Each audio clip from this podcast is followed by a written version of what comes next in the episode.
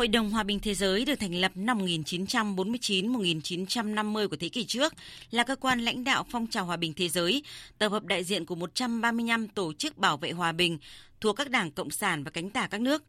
Trong hơn 70 năm qua, Hội đồng đã có những đóng góp quan trọng đối với phong trào hòa bình thế giới, đoàn kết và ủng hộ các dân tộc đấu tranh, giành và giữ gìn độc lập.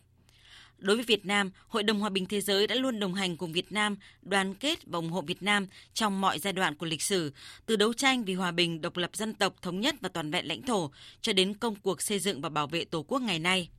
Tại buổi gặp gỡ báo chí hôm nay, thông tin về sự kiện đại hội lần thứ 22 Hội đồng Hòa bình Thế giới được tổ chức tại Việt Nam, ông Phan Anh Sơn, Phó Chủ tịch Tổng thư ký Liên hiệp các tổ chức hữu nghị Việt Nam, trưởng ban tổ chức đại hội lần thứ 22 Hội đồng Hòa bình Thế giới cho biết, tham dự đại hội lần này có 200 đại biểu, trong đó có gần 100 đại biểu nước ngoài là lãnh đạo hội đồng và đại diện cho các tổ chức thành viên của hội đồng.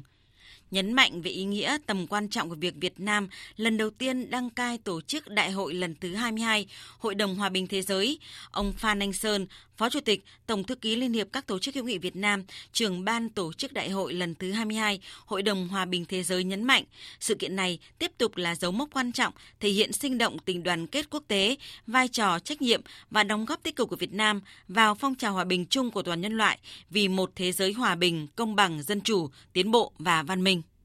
Thứ nhất là chúng ta nhất quán triển khai cái đường lối đối ngoại độc lập, tự chủ, hòa bình, hữu nghị, hợp tác, bình đẳng cùng có lợi. Cái điểm thứ hai nữa là cái việc tổ chức này là một cái dịp rất là tốt để chúng ta tri ân bạn bè quốc tế, các tổ chức phong trào hòa bình mà đã ủng hộ chúng ta để giành độc lập dân tộc và thống nhất đất nước. Cái thứ ba ấy, đại hội lần này cũng là một cái dịp giới thiệu với bạn bè về đất nước, con người, về các giá trị chính sách của chúng ta, về quá trình hơn 35 năm đổi mới. Đây cũng là một cái dịp rất là tốt